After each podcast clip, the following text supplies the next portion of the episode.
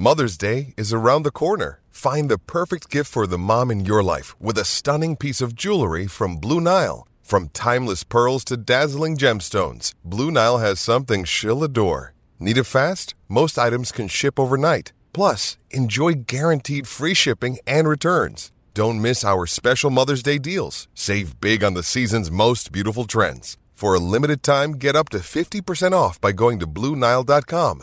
That's BlueNile.com. You're a podcast listener, and this is a podcast ad. Reach great listeners like yourself with podcast advertising from Libsyn Ads. Choose from hundreds of top podcasts offering host endorsements, or run a reproduced ad like this one across thousands of shows to reach your target audience with Libsyn Ads. Go to libsynads.com now. That's L I B S Y N ads.com. With the fourth pick in the NFL draft, the New York Jets select speech. It's Garrett Wilson. Again. Kyle Hamilton in the end zone. Sauce Gardner coming in. Welcome back to TOJ Presents Draft Season. The New York Jets, free agency is in full swing. They signed two tight ends. They signed a starting corner, a starting safety. They solidified that offensive line. I mean, I think you ask anyone, the Jets are obviously a 10 win team, going to make the playoffs because those emotions are just riding, riding so high in the month of March. But, uh, you know, I'm joined with my guys. Joe, how are you? I'm doing well, Meeks. I've been uh, having a good couple of days. I think free agency has been pretty pretty sick thus far. I think Joe D has made some good moves. I think my favorite part of it thus far was the Laken Tomlinson signing. Obviously, we needed an interior offensive lineman, but I think my favorite part about that particular signing is that James literally called him a bust like three weeks ago. so having him being picked up by the Jets is just like that much better, my man. So feeling good about the offensive line, feeling good about some of those picks, and uh, excited about today, man. Yeah, love to hear it. James, I know uh, you know f- you're a big value guy. Not a lot of value is found in free agency. So where where's your headspace at with all these signings that they've made? Uh, my headspace is good. I think they've done a pretty good job in free agency so far. So excited to discuss tonight. Yeah. Dylan, um, after a week off, that seemed pretty, you know, timely given what happened at the combine. Uh, how are you? You know, Meeks, I I had a wonderful week away, and then I had to come back and listen to you slander me on the podcast, and you know, try to kind of throw around this assumption that I was dodging the fact that Jahan didn't run maybe as quick as I expected, but the fact is still that he's going to have a better career than Chris Olave. So eat your heart out, Meeks. And with that said, also, Cade Ottenhive is absolutely growing right now. Joe Bellick is miserable about it because these guys are all in his mentions, and I'm loving life because we've got two great tight ends that we just added. I great might be an overstretch, but I'm really excited about the tight end room. And now it frees the room to get the young, the mini George Kittle on our roster. I'm ecstatic, Meeks. It was a simple oversight, Dylan. All right. you know, I love Cade Otton. Maybe not as much as you comparing him to George Kittle, but The group's know. growing. There's a hive Solid out there player. now. solid player. Yeah, Joe, Joe, don't give in too easily. Jake Ferguson is literally the perfect fit as that blocking tight end who can grow into receiver next to Tyler Conklin, CJ Uzomah. Better than Kate and I'm fully ready to say that. But a big signing that I think a lot of Jets fans were not surprised by, but you know, they had these dreams of Stephon Gilmore, Carlton Davis, and then they go out and sign, I think what everyone would call as an ascending player in DJ Reed from the Seattle Seahawks, gave him a nice CB2 money at you know 11 million, three years, 33 million dollars, 11 million dollars per year. I think he's going to be the starting CB1 in quotes for the Jets. And I like DJ Reed. I think if anyone who really watched the Seattle Seahawks, he was a good player, and a lot of Seahawks fans are sad to see him go. So my question isn't really your opinions on DJ Reed, but do you think this signing, compared to what we saw from Bryce Hall or Brandon Echols, takes cornerback off the table for the Jets in round one? And Dylan, I'll start with you because I know you love the corners in this class. Um, yeah, so I do love the corners in this class. I think it's a really strong class, but I've also been very firm in the belief from the start that I didn't think that Joe Douglas would make a move for a corner in the first three rounds of the draft. And I still stand pat in that belief because, if anything, I think this amplified it.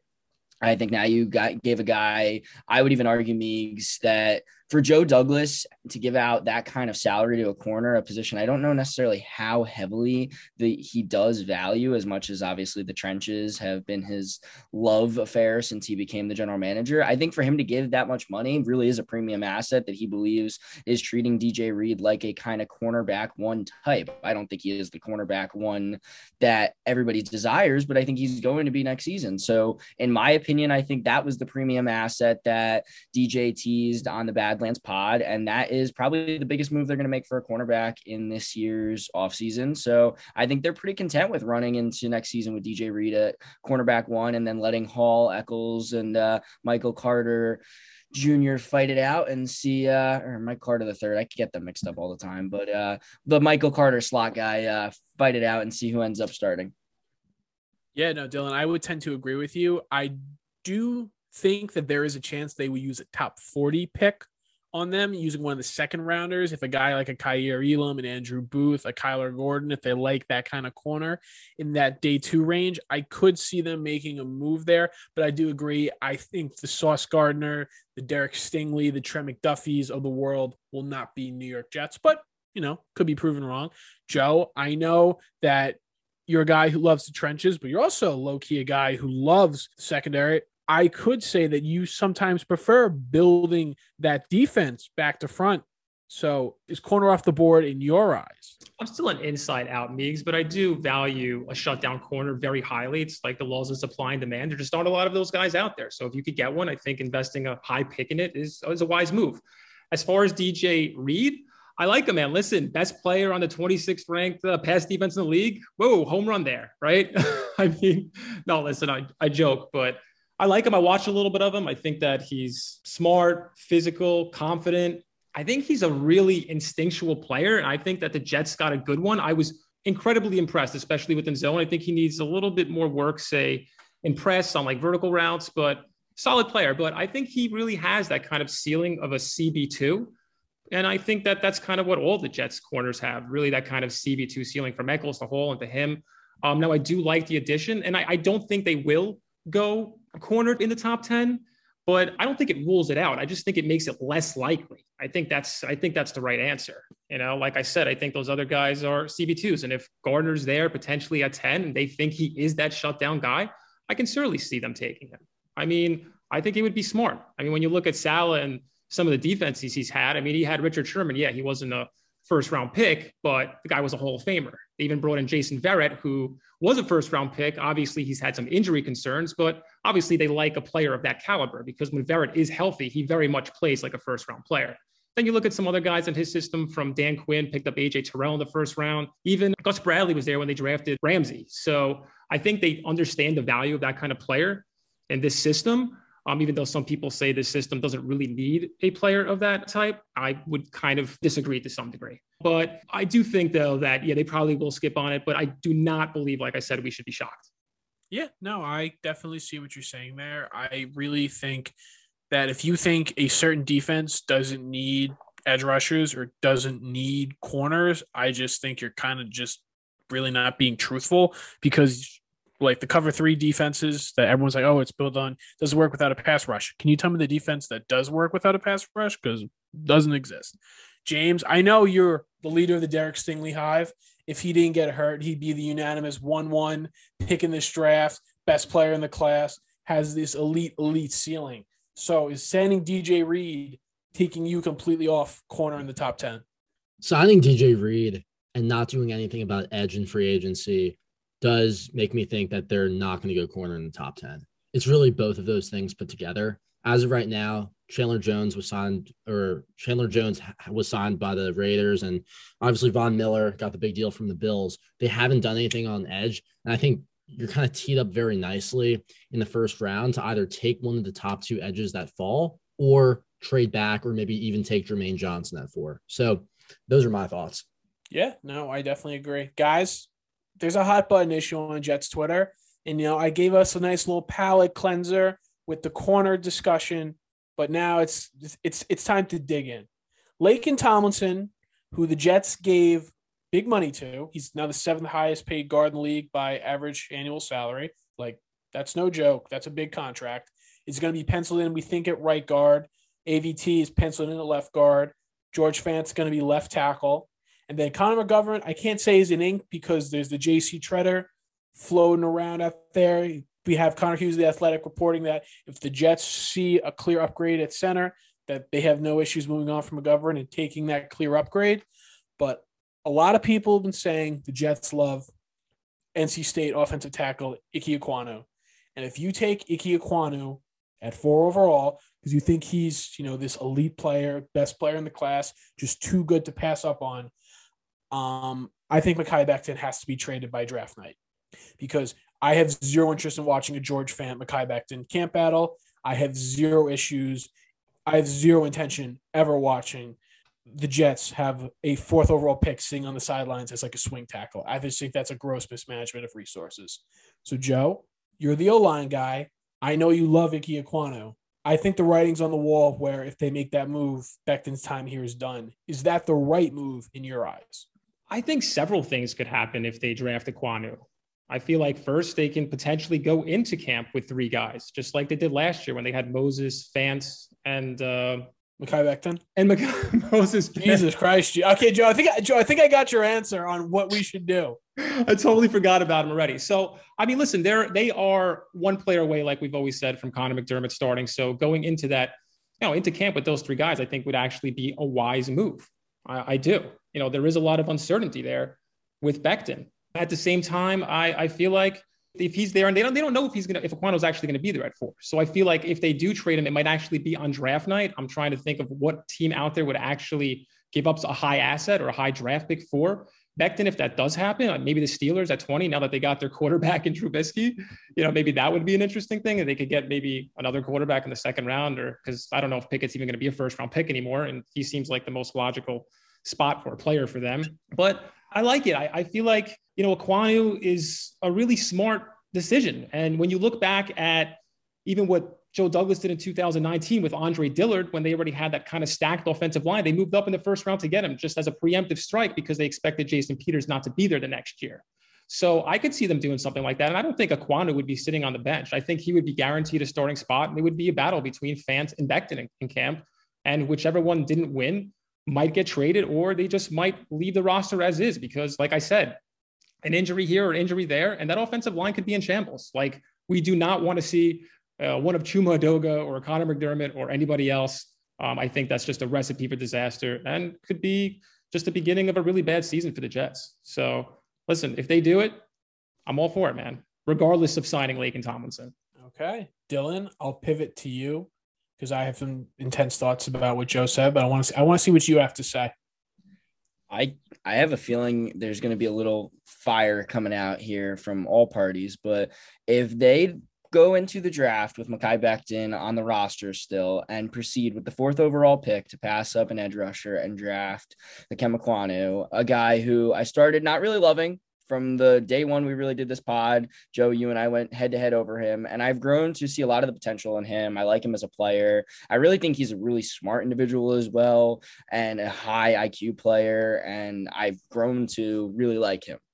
But regardless of it's if, if it's Ekwonu, if it's Evan Neal, if it's Charles Cross, if whoever they grab at four or even 10 is their first round pick on the offensive line and they go to grab a tackle, I would be very, very upset with the mis. I would call it a mismanagement of resources for them to use a first round pick on an offensive lineman and then go into camp with Mekhi Becton, Fant, and Ekwonu on the roster, based on the fact that I I kind of went into free agency with this sentiment, and it was that if they went out and grabbed somebody like a James Daniels, like we had talked about, a Laken Tomlinson, uh, not necessarily a Bradley Bozeman, but one of these high ticket, big price free agents and used a premium asset on that, it would justify using an edge and going wide receiver in the first round for me pretty firmly. And at this point, I am pretty comfortable with that mentality. And I would rather kind of wait maybe into the second round and grab a Trevor Penning or something if you really want to create that competition, if Penning's still there, an offensive tackle at that point. But I think for me, I they really did go heavy on offense in free agency. Yes, you made the addition of Whitehead and Reed, but you put a lot of money towards Tomlinson. You got Uzomah and you got Conklin and brought back Coleman. So you add these pieces. You're going to add some pieces in the draft. It's time to work on the damn defense because aside from DJ Reed and Jordan Whitehead, they haven't invested anything else right now. And that defense sucked last year because at the end of the season, the offense was trying to starting to kind of find its groove a teeny bit. And this defense was allowing a, a, immense amount of points and immense amount of yards to teams they really shouldn't have been allowing those points to. So yes, Carl Lawson will be back. That's great, but you don't know how he's going to rebound. I would grab an insurance policy at edge before I'd use the resource on a first rounder again. And I could already see you kind of questioning this decision. So you can fire back if you want. Dylan, I completely understand where you're coming from.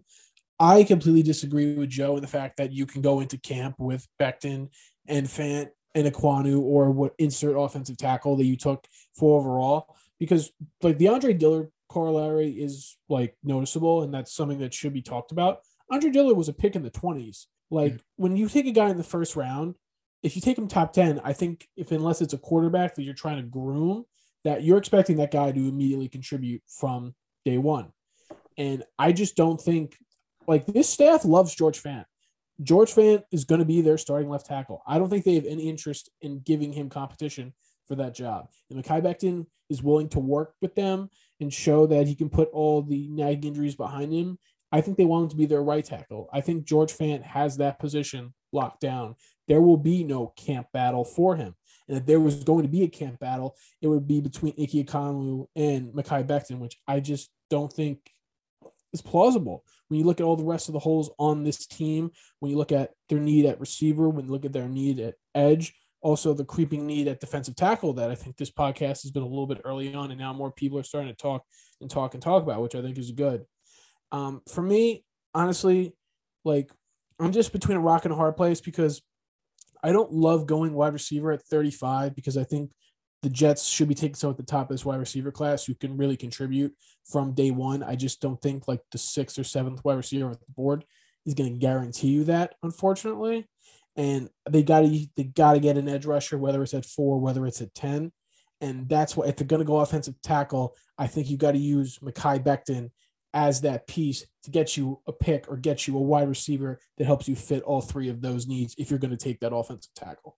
You know, Meeks, I, I do tend to agree with that. I feel like they should probably trade him on draft night.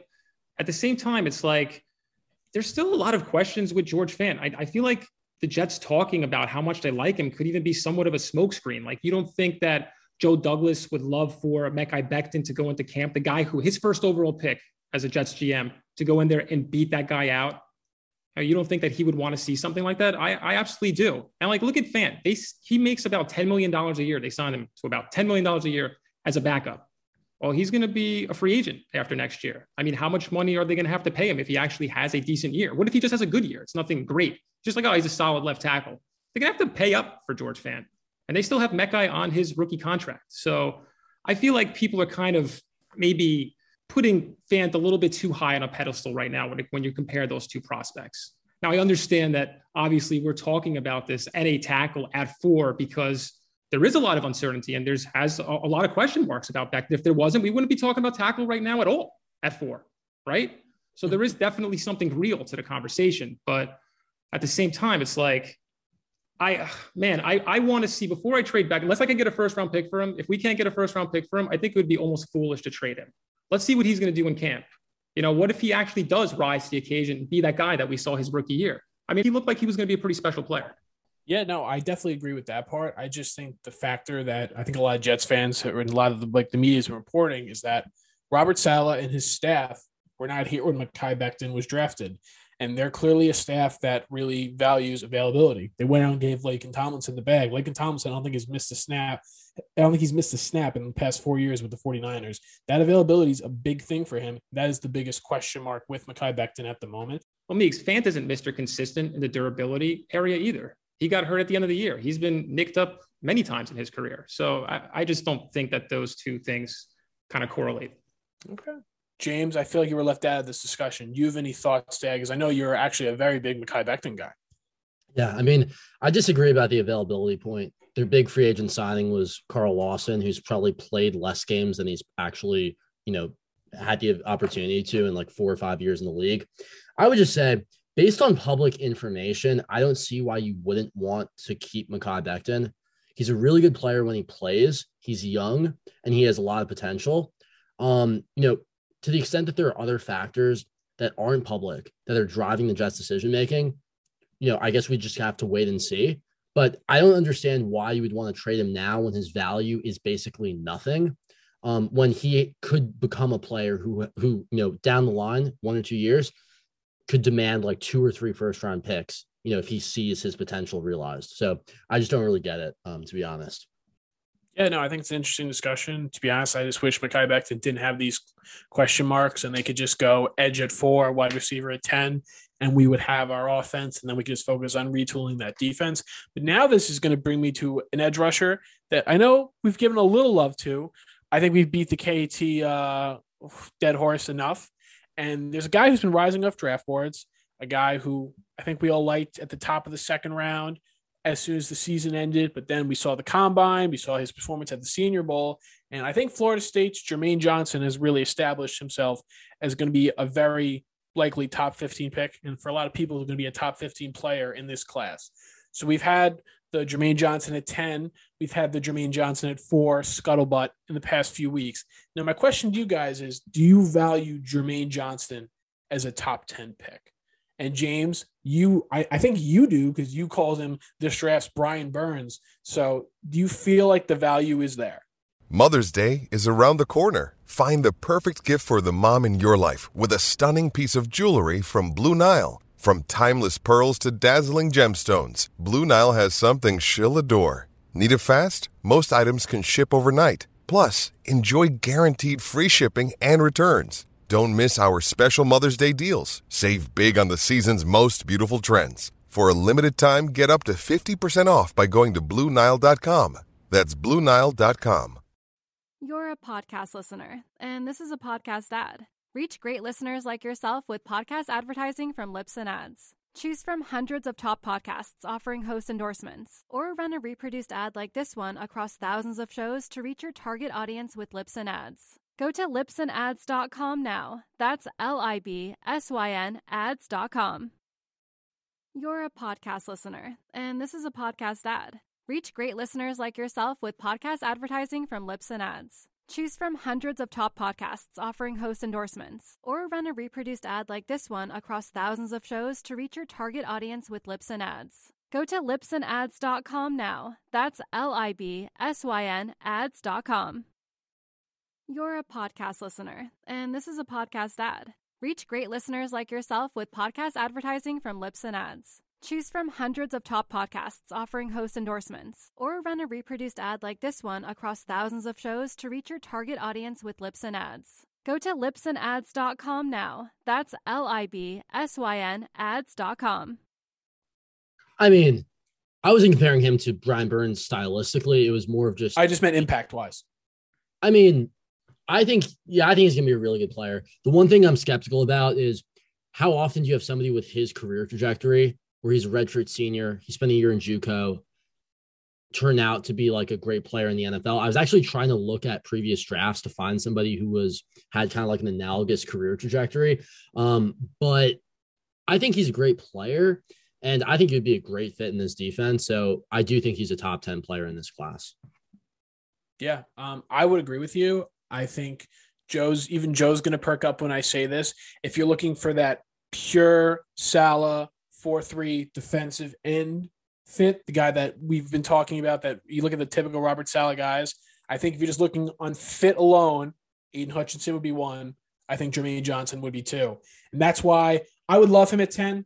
Like I feel like four, like four, he's it's get this out of your head. It's not like the Raiders taking Clelin Ferrell. Jermaine Johnson's a much better player. He's a great run defender. He can get on the field early, and he actually has a nice variety of pass moves where I definitely could see them doing that. Taking over KT will be tough for me because I'm assuming that's what would happen in this scenario, unless three edges go off the boards in the top four picks. But Jermaine Johnson's a really, really good player. I think he's exactly what Robert Saleh wants and brings this defense much needed juice. Now, Joe, I saw you perk up. So are you in agreement with me and James? Yeah, I mean, I was even chastised last week for even suggesting him at four. Of course, I'd be into it. I'd even, like I said, I'd be fine if Joe Douglas took him over Kayvon Thibodeaux. I think he's an excellent player. I think he's the complete prospect. I I would love him on the Jets. I think, like you said, Meeks, he is the perfect four-three weak side defensive end and a solid defense. He's great, man. I I would have no complaints with that at all. Perfect. Dylan, are we all in agreement, or or is this where you get on your soapbox and be Mr. Contrarian? I think this is going to be one of the few times I'm going to be on an island here. Uh, at 10, I think I could justify it. At four, I feel like it's a little rich for my blood. Um, I like Jermaine Johnson a lot. I think he's productive. I think he was one of my top, probably six edge rushers pretty clearly for me from the start, um, along with Ojabo, Karlaftis, and then the uh, top two that we've beaten to death on the pod. But I think for me that it I he's gotten into the tier of Ojabo and Karlaftis firmly for me and supplanted Ojabo because I think he's a more well-rounded pass rusher. But I think for me, the upside with Thibodeaux is still going to put him ahead of Johnson in my head. And I know that's something that Joe, you're squirming at because you aren't necessarily the biggest KT guy. But I think for me that it just comes down to an upside swing with a guy who's been productive at points, but underwhelming for a fourth or for a number four pick. But I mean, it's not that I don't like Jermaine Johnson. He was the ACC Defensive Player of the Year. He's a freak athlete. But I mean, he's 23 years old. He's well rounded, but who knows if Thibodeaux or Ojabo or Karlaftis with a little more time, two more years could be at this point or even better. So I think for me, obviously, it's not that big of a year difference or anything like that, but I like the talent of those guys in the upside a little bit more than Johnson, but I like Johnson a lot. I just can't justify it at four. Where is this narrative that I'm not a Kayvon Thibodeaux guy just because I, you know, critiqued him a little bit you know, where is this narrative? Joe, You've you've called him very, underwhelming. very Joe. critical of Kayvon Thibodeaux, to be honest. hold on, one at a time. What was that? You called him underwhelming. You called my J- Davian Clowney comparison appalling because he should be more productive than that. Like it, I'm sorry, Joe. It sounds like you're not the biggest Thibodeaux guy. You called him underwhelming as well, Dylan. Let's be real. I I'm feel like there's a I'm just trying to. of- there's a different standard of underwhelming. Underwhelming for you is like, yeah, maybe we shouldn't even take him at 10. Underwhelming for me is like, I'd still take him at four, but I'm not expecting him to come out here and have 10 and a half sacks, 11 and a half sacks his rookie year. No, I would absolutely take him at 10. I just was trying to let the listeners know that if Joe Douglas did pass on him, there is reason for it. And there, I feel like I'm the only one really kind of breaking it down for everybody to let them know exactly who Kayvon is as a prospect. I know some of us are, you know, getting some flack for it, but it's just the truth. Kayvon's good. I still have him ranked ahead of Jermaine Johnson. At the same time, I feel like Jermaine Johnson is probably more of a Joe Douglas guy than Kayvon Thibodeaux is. So don't be shocked if he is that selection over Kayvon. Uh, that's just what I'm trying to say. All right, Dylan? All right. Okay.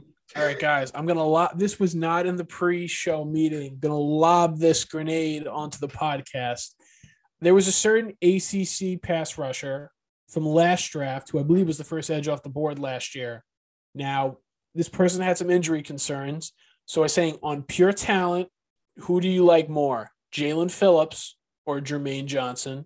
And Joe, you look very confused. I'm not gonna start with you. Dylan, who do you prefer? Ooh, this is tough, man. You kind of came out of nowhere with this one, Meeks. I got to keep it fresh and lively on the pod. You know, I can't, No, can't be, I can't be all softballs. I'll come in there. I feel like I would probably have Jaelan Phillips ranked higher than Jermaine Johnson. I feel like the only reservations I had with Jaelan last year was his health.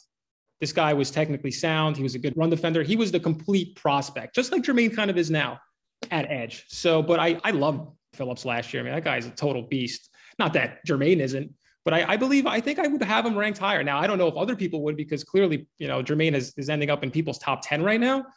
But Jaelan Phillips, man, dude, low key had an excellent season. You know, maybe he didn't get all those total pressures, but he was sacking the quarterback. He was doing exactly what we expected him to do. I think that was a good pick, you know, by all of us on the pod. I think we were kind of in consensus, had him as edge one. If he was in this draft, I think he would be in the conversation right now in the top 10 as well if he didn't have those injury concerns. I do believe that. Yeah, no, I I 100% agree with you, Joe. I think it's very close between those two. I just think it's honestly it comes down to a more stylistic thing. I think it's just like what you prefer in your edges and what part you're trying to fill on that defensive line. And I wouldn't knock anyone going. Just basically, I really think that comes down to team fit. But I do think Jermaine Johnson is that level of player where he should be in that discussion, and Jets fans should be excited about him if he is the pick. James, I know you love Jaelan Phillips, so are you going to chastise us for even dare mentioning Jermaine Johnson in his airspace? No, I actually think the better comparison to Jaelan is Aidan Hutchinson. I think they move kind of similarly. I think they both have great lateral movement ability, very powerful, and good hand usage, in that they can both win outside and inside and through the tackle. I see them kind of similarly in that regard, and he's definitely better than Jermaine Johnson. Okay. Okay. Joe was very interest really perked with that one. Dylan, I'll go to you. You know, I I really like Jaelan Phillips, and maybe it was a little bit of tuning into you guys a little bit last year, but I'll give you guys a little kudos there. But I really like Jaelan Phillips. I thought he was really special, but the health kind of scared me. I still had him as near the top last year, and kind of would have understood if he had been a top ten pick regardless of health. But I think like Jermaine Johnson, he is a safe swing. I'm not going to act like I'm not like a Jermaine Johnson guy, but because you kind of look at it you Meeks, you hit the nail on the head. It is like a preference thing. There's people who are going to put Karlaftis ahead of him. There's going to be people who put Ojabo ahead of him because he's just that athletic specimen. But I mean, Jermaine, Jermaine Johnson is a safe, consistent prospect. But I I would probably go Phillips still because I really really liked Phillips. But um, I I couldn't knack you putting Jermaine Johnson in the same conversation with him because I'm not going to say Jermaine Johnson isn't a top ten prospect. My case is just he's not a top five prospect. Yeah, no, I, I think we're definitely view these players the same. And just, I want draft season listeners to know as much as I love KT, and part of me will be disappointed that the Jets do take Jermaine Johnson. They're getting a hell of a football player and should not be disappointed. Now, the wide receiver question, I think, with the Jets not adding anybody, um, I know a lot of Jets fans melted down because they didn't want to give Amari Cooper $20 million, which is was hilarious because Amari Cooper isn't that good. Like that was generally a great move to avoid him by the Jets. I would encourage you to look up Amari Cooper's splits in cold weather, where he averages 40 yards a game. You know that that was really worth 20 million bucks. But I've been talking with the host of the Turn on the Jets podcast, Will Parkinson, about what they should do with wide receiver, and that the Jets have two second round picks, and talk about possibly moving up to the 18 to 23 range, packaging one of our second round picks and the third round pick, which is normally the price for moving back into the first round from the second round, about getting that wide receiver if they go offensive tackle and edge at four and 10. Now, it all depends on who's on the board, but I'd be very hard pressed to believe that Jameson Williams, Chris Olave, Garrett Wilson, Drake London, and Treylon Burks are all going in the top 17. So one of those players I would have to believe are there. If that's the package it costs to get one of those players, is that a move if they say in this scenario they go offensive tackle and edge at four and ten? Would you be willing to make? James, you look like you're literally horrified because I went against the study and traded up, not traded down. So please, please tell me. No, I was just gonna ask, dude, have I not have I not taught you anything? So you're completely against this, is what I'm hearing. I mean, why would we trade up instead of trading back? Because I don't know if you're going to be able to trade back. Like this is the whole. This is the thing I want to talk about trading back. Yeah, trading back is great. You have to find someone who wants to trade up in order to trade back. I'm sure there's at one of the two picks that we own, somebody would be willing to trade up at some yeah, point. well, I yeah, the Jets saw that in 2019. That's why Quinn Williams is on the Jets. So uh, that's not always the case. Meeks, I think we should stay put. I feel like one of these wide receivers are definitely getting pushed into the second round. There's going to be a huge run on edge and offensive line. I think we're going to see a good guy, whether it's Pickens or Dotson, maybe Christian Watson, maybe Jameson Williams falls there. I mean, the guy has a pretty serious injury. I know people recover from that injury, but at the same time, listen, he tore his ACL. So I, I, think it would be kind of silly to move up for a wide receiver. I think that, especially listen, you know, Corey Davis didn't have the, the, best year last year, but he's a solid wide receiver too. And we're hoping that he comes back and plays, you know, up to up to par, up to what you believed he could be, Michael Megan, because you loved Corey Davis. I do right? love Corey Davis. I think a Corey Davis bounce back year is definitely on the cards. Yeah. But you know, and then we I'm have, not trying to be good at wide receiver. I'm trying to be a great Joe. All right, fine. But then we have Elijah Moore. I think a lot of us feel like he has that wide receiver one upside. He's not your prototypical wide receiver one, but he definitely has you know, it in him to be a very prolific receiver. So I feel like they have a, a pretty solid maybe one-two punch. Maybe we're not giving that one-two punch enough credit. So I think waiting to the second round for a wide receiver three or a developmental guy might not be the worst thing in the world, especially if it's like one of these guys who would normally go in the first round, but is going in the second round because of the state of the draft. All right, Dylan, I'll go to you because I'm very curious what your thoughts are on this. Because every time I try to make a wide receiver moves, I always get shot down by this entire podcast. Well, I think for me, I I do believe there is a need for wide receiver, regardless of there being us maybe underselling Corey Davis and Elijah Moore, because there were certain points this season Corey Davis had bricks for hands, and I was a little concerned with his ability to actually catch the football. But regardless, I would definitely not trade back into the first round to get him. If they do somehow end up taking a Ekwonu and uh, Johnson or some kind of combination like that, where they go offensive line and edge in the first round, I I I'm not even going to say I could not see it happening though, because you saw how close they were to almost trading up for Elijah Moore last year. They had the plan in place to potentially trade up to 31 and actually take three first round picks last year. So if they fall in love with a guy like a, a maybe a lesser tier guy, not necessarily one of these guys who are consistently being projected in the top 15 or so. But maybe if they fall in love with a Treylon Burks, Olave, a Jahan Dotson, David Bell, somebody who has the potential to actually fall into the late part of the first round or even early second round, I wouldn't be necessarily surprised if they made that move to go up, kind of like they almost did for Elijah Moore last year. But if I were in their shoes, I would not do it. I would just let the board play out. And you have the 35th and the 38th pick. I think you have the opportunity to dictate the pulse of the second round if you stay put. Yeah, I guess my biggest issue is not that I am thrilled about doing this. I just think that when you talk about for the Jets, that those fiber wide receivers I named, I think are all very good players and can be very good tr- contributors on this team. And then after that fifth wide receiver, it drops. I do like Jahan Dotson, and I do like James. I do like Jahan Dotson, but him and Elijah Moore's skill set, I do not exactly know if they are too, a little too repetitive. If that is the thing they want to go, or if they're going to value someone like that. So that's really where my reservations come in. But Meeks, that's why you James. got Meeks, that's why you got to draft Drake London, my friend. I won't do. Joe, I'm trying to trade up for Drake London, and you're spitting in my face. So I, I feel like I'm in the London Hive over here. I fell asleep for a little while there, so I'm not sure what happened. All right, but James, James says he has a prediction for us. You know, he's rubbing the crystal ball. So, James, tell us what you see in, in the Jets' future. Yeah. So, I mean, an additional reason I think you would want to stay put instead of trading up is you get really good players who fall into the early part of the second round who were projected first round players. And I was thinking about this recently, but I could really see Nakobe Dean falling just based on the pre draft process that he's had. He's undersized to begin with, and he hasn't done any testing the entire pre draft process. And as Joe likes to say, uh, the NFL is very caught up in the anthropometrics of uh, evaluating players. And honestly, like I could see him falling, even though like I personally think Nakobe Dean has top five tape of players in this class. I could see him, maybe Treylon Burks, just based on the fact that he ran really slow and had a terrible pre-draft process. Could also maybe see like Andrew Booth falling, just because he's had kind of like everything died down. So I think you would be in really good position to take a player at the top of the second who's a first round talent, whether it's any of those three or somebody else. Uh, yeah, no, I James the Nakobe Dean top five tape completely lose my all train of thought because that is literally one of the craziest things I've heard on this podcast. but kudos to you for not bringing up his GPA or his major. So I guess we're making baby steps. But uh, Joe, I'll, I'll let you take this. No, I, I agree with James. I was saying one of these players are going to slip to the second round. We got two picks there. We have potential to get two guys who would normally, like I said, go in the first round, drop to you at 35 and 38. I don't think you move up, move up for that unless Meeks, like you said, if Drake London's over there in the 20s, which I don't believe he will be, I might have to reconsider, but we'll see what happens on draft day. Okay. Okay. I just wanted to throw that out there for the timeline, just to start thinking about it. Because if they take Christian Watson or George Pickens at 35, I'm going to send out a bunch of angry tweets because those players should not be drafted there.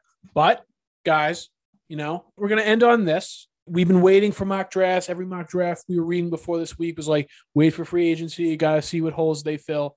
What is the thing you feel most confident about that the Jets going to do in the draft now that we've seen this like initial wave of free agency? Dylan, I will start with you. Um, I would actually go receiver. I think that I I think the complete lack of kind of really any reported interest in one of these top guys, or even at this point trading for a top guy, kind of leads me to believe that within the top 35, they're going to select a receiver who they believe is going to be a day one starter. Because I still think there is the like, I, as much as I was a little appalled by the take, Joe, I I still think there is the room that they could go Ekwonu at four, and that is a completely realistic possibility based on Joe Douglas's mentality, and not necessarily something I'd be completely stunned by or mad by, but I think that it's not a given that that would happen. It's not a given that they even go edge. Maybe they are kind of set with Carl Lawson and letting everything play out. It's not a given they go defensive line, corner, any of it. But I think at this point, based on all signs, it's a given they go wide receiver based on the fact they didn't make a move to get one. And I think they kind of know that Braxton Berrios, Elijah Moore, and Corey Davis cannot be their three starters, and they know they need to get somebody. Yeah, no, I definitely see that the moves are trending that way, barring like a late deal for Allen Robinson that I just don't think is happening based on basically anything you read. Joe, what is the one move that you feel like there's really trending toward post this initial wave? Well, I think because they missed out on Marcus Williams, they are definitely going to be looking for a kind of single high free safety. You know, I feel like that missing out on that particular player kind of hurt them and kind of hurt their flexibility going into this draft. Yeah, we signed Jordan Whitehead, but he is more of a strong safety, more of an in the box guy. He could play a little single high, but he's really at his best close to the line of scrimmage.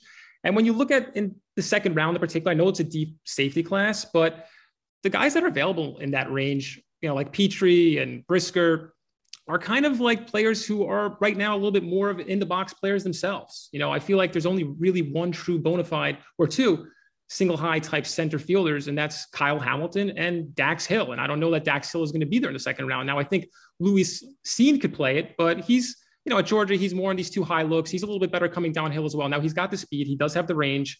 I think he could play that role as well, but I don't know how much I trust him in that role from day one as like a plug and play starter. I feel like there'll be a lot of growing pains. I think Dax Hill is really the only one who's going to come in and hit the ground running. And I think Kyle Hamilton probably will too. And I think that's why there's going to be discourse around potentially taking him there at 10 if he's available. Now, I don't think he will be, but if he does fall to 10, I feel like it is a realistic uh, option that the Jets will consider him there and potentially pick him up. I mean, when you look at Joe Douglas, you know, he was around guys like, or he even scouted Ed Reed, right? And then you look at uh, Saleh, and he was with the team when they had Earl Thomas. Like they understand what those kind of impact players could have on a defense. And I feel like Kyle Hamilton is not out of the conversation just yet. I know you think he's going to be picked second to the Lions, Meek, so that will obviously put all this to rest. But they definitely need a single high guy. They play single high coverage over 60% of the time. And this defense is missing that player, man. I feel like, man, I'm a little upset they missed on Marcus Williams. I like what they did overall. I think they've had a solid couple of days, but that was a big miss, regardless of what else they did, which I'm happy about, but still. Yeah, no, I definitely think free safety is position they're going to look to upgrade, and it just depends if they view Kyle Hamilton in that you know in that atmosphere as that guy who can really be a linchpin of the defense and really be the guy who puts everything together. But uh, and that remains to be seen if he's on the board and if the Jets view him that way. James, you've been dying to talk, so let's hear it. Yeah, um, I'm not going to answer your question. I'm going to okay. Thanks. The spirit of your question. I think the way that free agency is going to really change the draft philosophy is free agency brought in a lot of high floor players who aren't good, but they're like average. I think they're going to really shoot for star power and really draft for elite upside with the picks that they have. So kind of like construe that however you want. Um, but I think they're going to really shoot for the stars with the players that they pick. Okay, so Travon Walker is going to be a Jet is basically what I took from that. Uh, that is James' big take. If he is a Jet and isn't good, make sure to tweet at Fuego Jet Sakes whenever you can. My yep. big takeaway is really just simple. We've talked about it. We talked about it on Twitter. Dino Dylan's banging the table. The Jets are not going to be using a day two pick on a tight end. I think that's completely clear. I think this is a deep tight end class where you can get a guy who's a solid blocker who can have some receiving upside to be that tight end three, where you know tight end is a hard position to grasp year one. You have two solid guys in CJ Uzomah and uh, Tyler Conklin to be ahead of them, help learn under them, and then you can really wind out a tight end room that was quite abysmal one year ago and is now looking to be pretty solid. All righty, guys, thank you so much for joining me this week. Thank you so much to all our listeners out there who I know tweet us all the time saying how much they love the show. We really, really appreciate all the support. Make sure you subscribe to the TOJ pod. Make sure you subscribe to Badlands. TOJ Live is now back in the thick of it thing. So make sure you're listening to that as well on the Turn on the Jets YouTube. And we will see you next week.